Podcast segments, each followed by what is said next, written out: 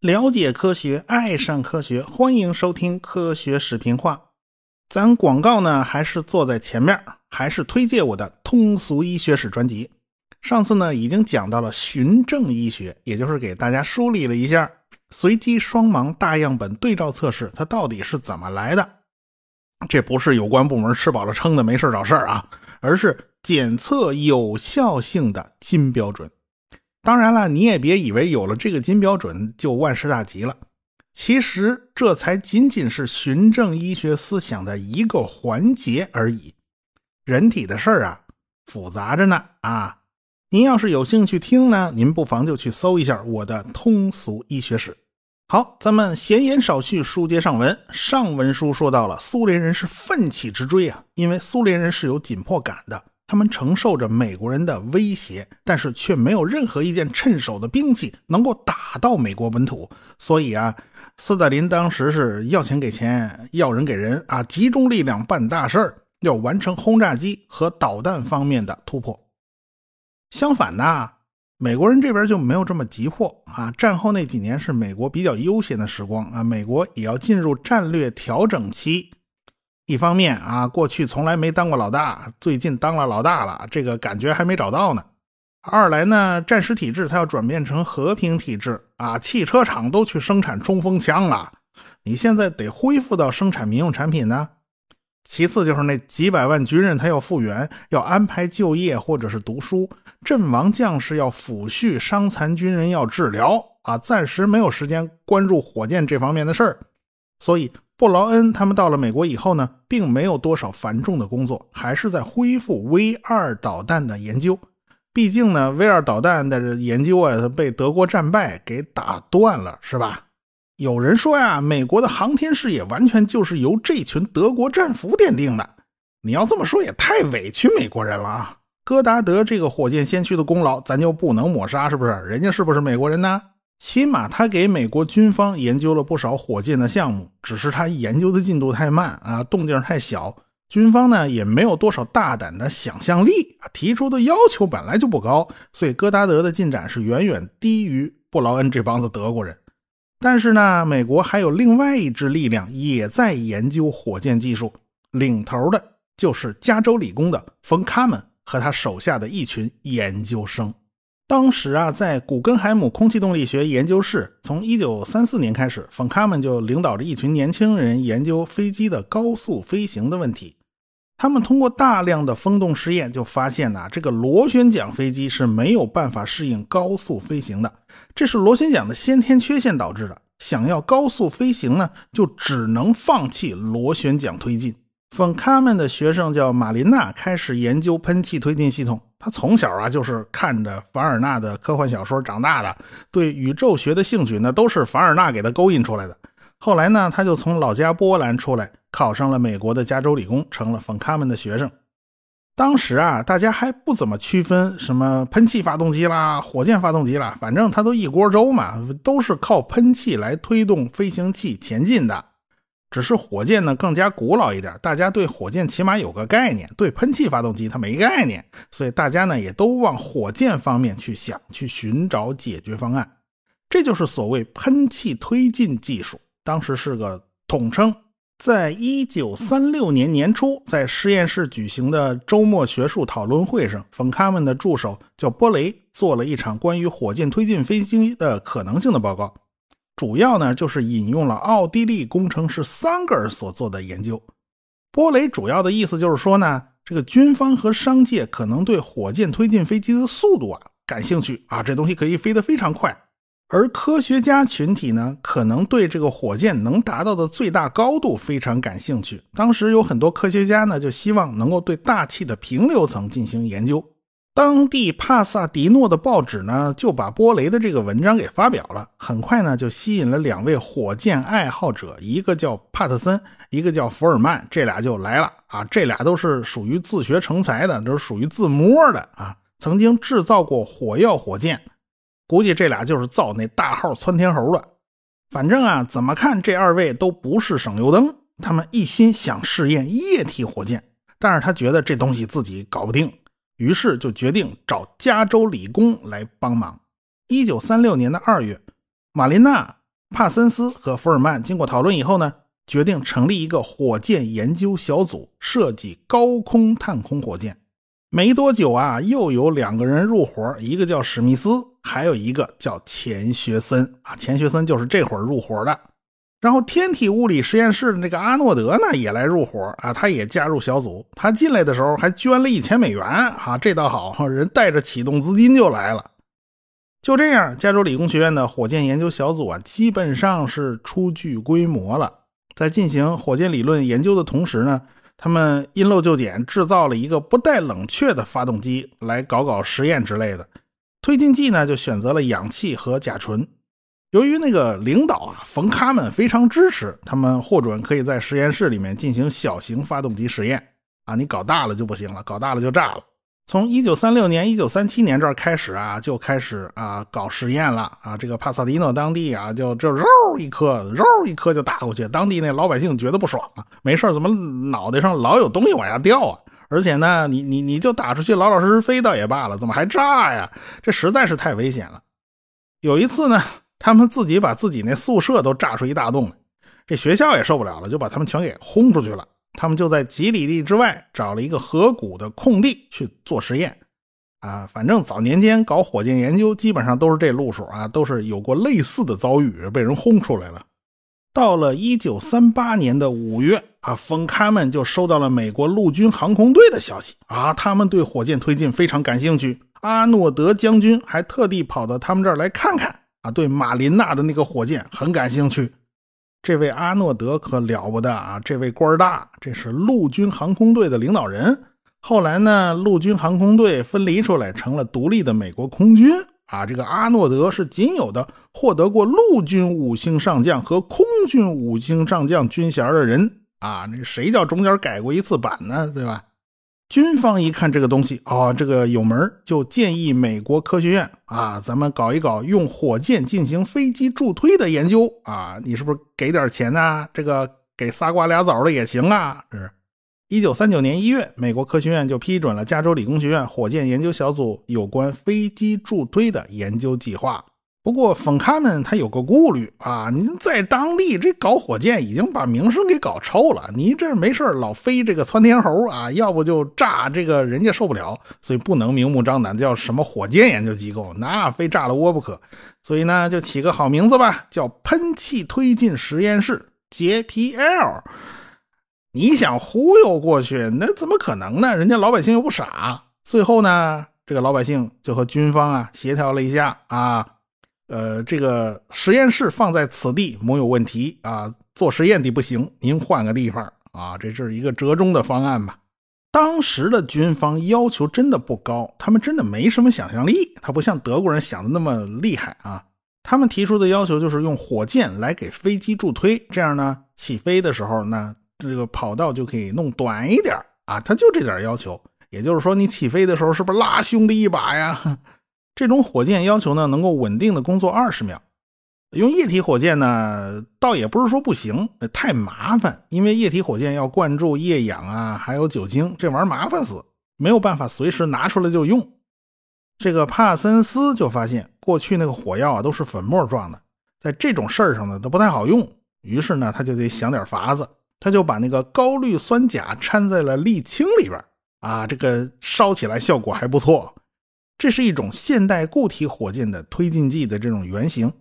过去呢，总是呃，火箭呢用的是和枪炮一样的那种火药发射药，但是从此以后呢，固体火箭的燃料就不再直接使用枪炮的发射药了。尽管这个固体火箭的燃料跟枪炮发射药之间还是有着千丝万缕的联系，但是工艺和思路呢，已已经分叉了啊，分成两两个行当了。另外一个人叫萨姆菲尔德，他在搞液体燃料。用液氧和酒精是不行的。液氧的存放条件比较苛刻，你起码得存放在零下一百八十三度以下啊，否则就就不行了。所以呢，这个就不太实用。帕森斯就想用发烟硝酸来试试看。发烟硝酸呢，就是高浓度的硝酸，但是里边呢融化了大量的二氧化氮气体，所以它整个颜色呢就是棕红色的呃，有时候还时不时的冒出点棕红色的二氧化氮烟雾嘛，所以呢才叫发烟硝酸。发烟硝酸的氧化性呢是极强的，你弄张纸往上面滴一点发烟硝酸，那马上就能冒起一阵棕红色的烟雾，然后就会冒出火苗子，直接就能烧起来。所以你要把这东西和汽油啊或者煤油啊这些东西混合，反正弄点那个燃烧的有机物啊再混进去，它自己就能着，它根本就不用点火。但是燃烧呢也不是很稳定，容易炸啊，这东西不太好驾驭。当时实验室的人都不知道该怎么办。正好呢，这个马琳娜跑到了印第安纳波利斯去拜访了一个人，这个人叫特鲁阿克斯。这位呢，刚好是海军负责火箭的研发的这个人啊。理论上呢，他是戈达德的上司，戈达德是给他打工的啊。他手下呢有个化学家给了一个方案，那就是用苯胺和发烟硝酸作为燃料。这俩东西碰到一块儿，它自己就能烧起来，不用人工点火，而且呢，燃烧呃稳定而且迅速，这是比较适合的常温推进剂。沿着这条路走下去啊，开发了一大类火箭啊。前几天发射的长征五号叫冰箭，就是因为它中央的新级火箭用的是低温的液氢和液氧啊，所以叫冰箭啊。过去的长征系列火箭呢，用的都不是这东西，用的都是呃偏二甲肼和四氧化二氮这两种东西呢都有剧毒，所以过去的长征三号啊、长征二号啊这种都可以叫做毒箭。偏二甲肼和四氧化二氮，哎，和这个苯胺以及发烟硝酸呢都比较类似，它都是一个家族的，都是常温燃料，它不需要像液氢液氧那么难伺候。啊，但是缺点就是这东西它是有剧毒的，不过这也是没办法的事儿啊，只能先凑合着，你不能顾上两头啊。现在呢，当然是尽量不用这样的有毒燃料了，改用液氧煤油了，或者是氢氧啊，氢氧是效率最高的火箭推进剂了。不过卫星自带的这个推进剂啊，还是以毒燃料为主的，因为这东西能长久保存呐。还有就是有些技术落后的国家呢，可能还在用更低档次的这种发射药啊。这个是朝鲜啊，朝鲜就这么干。朝鲜的火星十二导弹用的还是发烟硝酸和偏二甲肼。反正呢，当年布劳恩他们走的是液氧酒精，后来呢普遍都改了，改成了液氧煤油，这是一条路。还有一条路呢，就是毒燃料，主要是导弹或者卫星这种长期储存的东西啊，喜欢用这种毒燃料。还有呢，就是固体燃料啊，这个现在用的比较多。所以呢，在四十年代中期啊，这几条技术路径就已经全都出现了啊。至于大型的氢氧发动机，那是后话，当时还没冒出来苗头呢。在美国这边呢，当时好几家公司都在研发火箭助推起飞啊。军方他总不能瞄准了一家公司不放啊。当然，后来掺和这事儿的这个公司就多了啊，有竞争总是好的。但是军方对这事儿呢，就越来越不上心，因为军方看到了航空喷气发动机的潜力啊，这种东西啊，推力强劲啊，那咱就不需要火箭助飞了啊。而且呢，呃，这个机场跑道建长一点，好像也行啊，也管用啊，咱就不操这个心了。海军呢？海军有了新的蒸汽弹射器了啊！这个蒸汽弹射器比过去的机械弹射器厉害，舰载机的起飞好像也不那么急迫了啊。对于火箭助推起飞呢，就没有多少要求了。所以这几家火箭发动机的厂商呢，就有点发愁：我这研发了这么多技术，到底用在什么地方呢？当时有一阵子是迷茫期。有一家公司呢，名字叫反作用马达。反正看英文字面就是这么翻译的啊，想来它也贴切啊。喷气推进可不就是靠反作用力吗？啊，对吧？你这是造马达的嘛，对吧？这家公司研发的火箭发动机呢，被用在了贝尔公司的 X 一试验机上。在耶格尔上尉的操纵之下，这个 X 一试验机就达到了超音速的水平，它飞到了1.06倍音速，这是人类第一次达到超音速。X 一呢是挂在 B 二十九轰炸机的肚子底下带到空中投放的，然后在空中开启火箭发动机，然后就狂飙到音速状态。当时的媒体呢就透露了这个消息啊，这媒体还被军方骂了一顿，军方说要上法庭告他们泄密，但是后来军方只是说说，也没有真做。但是这消息一披露出来，大家都很惊讶啊，这个飞机居然是平直机翼的。按照德国人的研究成果认为啊，你想要获得高速度，你机翼起码是往后掠的呀，是吧？所以大家都觉得这个奇怪。当时呢是 X 一的设计者对于后掠翼他没什么研究啊，他没接触过，所以呢他只能拿平直翼先对付。他靠的是很薄的那种平直翼，倒也是呃解决了问题。他照样子呢就是超过音速了。当然了，火箭发动机那个蛮力大也是一个重要因素。到了 X 二试验机呢就开始使用后掠翼了，飞到了两倍音速度。把火箭技术用在高速试验飞机上，哎，这是一个出路，这是一个用途。但是喷气推进实验室这边呢，也认为火箭发动机啊还有另外一个用途，那就是探空火箭啊。当时的天文学家们想观察太阳的紫外线，这个波段呢特别容易被大气吸收啊。那臭氧层不就是干这事儿的吗？所以呢必须把仪器送到一百公里的高空去啊。这个物理学家们想要研究宇宙射线。啊，这个要求也差不多，因为宇宙射线也很容易被大气吸收，所以气象学家呢就希望研究测量这个高空的大气数据，他们也希望手头能能有个趁手的家伙，能做到这一点的只有探空火箭，气球它飞不了这么高。当时呢，布劳恩他们这些德国人正在美国恢复这个 V 二火箭的研发。V 二火箭是可以飞到一百公里高空的，但是 V 二导弹它毕竟不是专门为了探空而设计的，有许多的先天不足。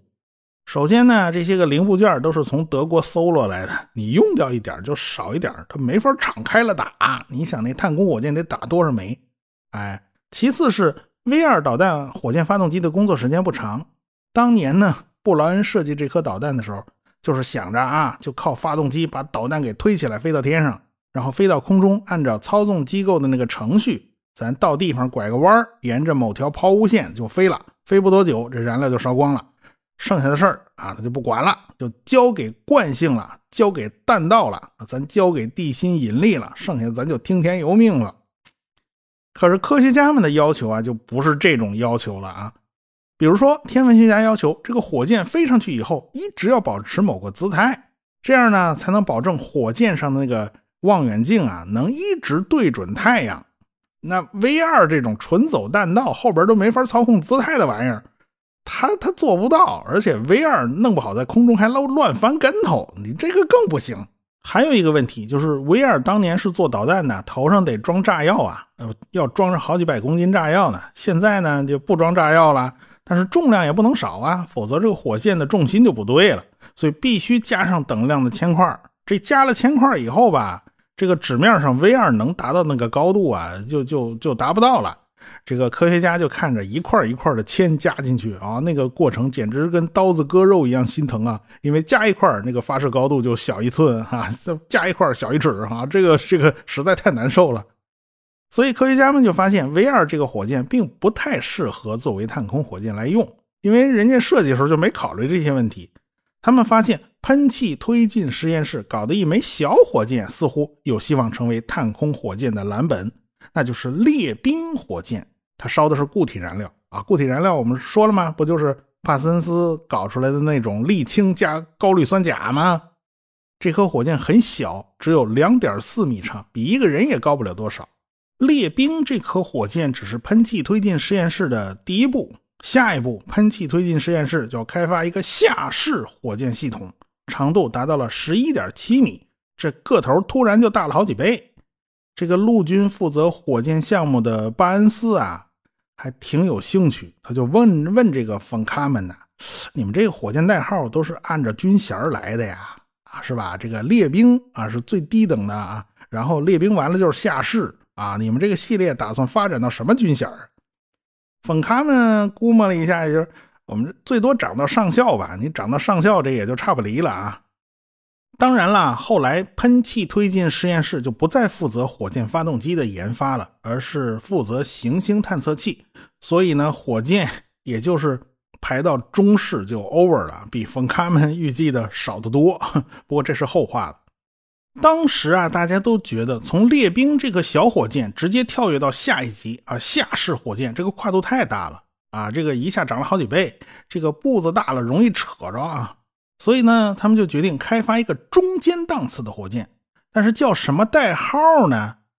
呃，这个列兵和下士之间呢，这个这个没空啊，这插不进去啊，最后没辙啊，起了个名字叫女兵下士，缩写叫 WAC。这名字就捅了马蜂窝了。你这不是摆明说女兵下士比下士要低半级吗？是不是？就不是就就这意思吗？那女权主义者岂能善罢甘休？这个陆军赶紧出来辟谣啊！这个 WAC 不是女兵下士的意思，那是无姿态控制的缩写。你这都打马虎眼吗？你蹭不过去的。女兵下士火箭的高度呢，大概是四点八米，刚好是列兵火箭的两倍。啊，你要是再往上再翻上去一倍，差不多也就跟下式火箭差不多大了。所以这个大小作为一个中间档次来讲是非常合适的。在一九四三年，马林娜和钱学森就把这个女兵下式火箭的操控的所有的这个基础都已经算得很妥帖了。所以钱学森对女兵下式这颗火箭他也是做了贡献的，只是他是做了理论上的贡献。军方对他名字的这个解释啊，也是正确的，因为这种火箭真的是没有姿态控制啊，它不像维尔导弹是要用陀螺仪来控制这颗火箭的姿态的，它还没有这个装置，它全靠尾巴上三片固定的尾翼来稳定它的状态，其实就跟射出去的那个弓箭那个箭差不多那原理，燃料呢就是发烟硝酸和苯胺。它第一次发射呢，就一炮打响了，成功的飞到了七十公里高的高空啊！它就是窜天猴，它就负责打高，其他的它不管。苏联人后来也走上这条路，这是必然的结果，就是燃料用那个发烟硝酸和苯胺，或者是片二甲肼啊、四氧化二氮啊这些东西，因为这些东西都是常温推进剂，特别适合这种火箭使用。强氧化剂呢，也就那几种，它不出圈我国呢，后来也走了这个路数，就是从苏联人那儿学的。当时美国人就在新墨西哥州呢建立了白沙导弹试验场，这个地方挺特别的。东边没多远就是阿拉莫戈多那个城啊，那个小镇，这个人还不少呢。那地方往北方直线距离八十公里就是第一颗原子弹的试爆点啊，东北方一百七十公里就是罗斯威尔小城。未来的几年，这个地方因为外星人事件闹得鸡飞狗跳啊！你要真从现在的卫星地图上去看一看这块地方，你就知道它为什么叫做白沙试验场了。真的是中间啊有块白色的沙漠，那个地方白花花一大片，所以那个是非常好的一个武器试验场。女兵下式火箭呢就在白沙试验场一次又一次的做试验，到了一九四六年。女兵下式探空火箭呢，就实现了仪器的降落伞回收。说白了啊，就是拍了那么多照片你总得拿回来看看。你别回头这火箭打上去，然后不管管管打不管收，那麻烦了。那年头又没有网络直播，你拍了点啥？你不把那胶卷弄回来，然后冲洗出来看一看，你怎么知道拍了点什么东西呢？所以没办法，这是必备的。白沙导弹试验场的南边一百三十公里就是布里斯堡。这个地方正好呢，是布劳恩和他的德国团队正在忙活的地方啊。它距离其实很近的，尽管白沙当时呢属于新墨西哥州，布里斯堡呢属于德克萨斯州啊，这跨着州呢，但是实际上距离不不不算太远，直线距离大概也就是一百三十公里嘛。对于有车的美国人来讲，这点距离真的就不算什么啊。布里斯堡呢靠近美国和墨西哥的边境线，对面呢就是墨西哥的华雷斯城。所以，白沙导弹试验场工作的那些个年轻人呐，他他憋不住啊！你不在在白沙导弹试验场那个鬼地方，他除了厂房啊、武器啊，其他嘛也没有。所以他经常一到周末呢，就开车出来，跑到墨西哥境内去逍遥快活，这个还挺爽的。到了一九四六年的圣诞节啊，这个在布里斯堡工作的那些德国人呢，难免呢也会想在老家德国的老婆孩子呀。美国人还算通情达理啊，就组织了德国专家的家属们到美国来团聚。布劳恩呢就到各家串门啊，这大家也都热情招待他，是吧？这毕竟是领导，你别看岁数那么年轻，但是布劳恩想想心里也难过呀。人家都是老婆孩子热炕头啊，啊，只有他一个是腿肚子上贴灶王爷，人走加班呢。这是你谁让他是光棍啊？啊，这个转过年来，一九四七年了，这布莱恩处理完手头的事儿，就向上级打了一个报告，他坚决要求回德国。那他回去干嘛呢？咱们下回再说。科学声音。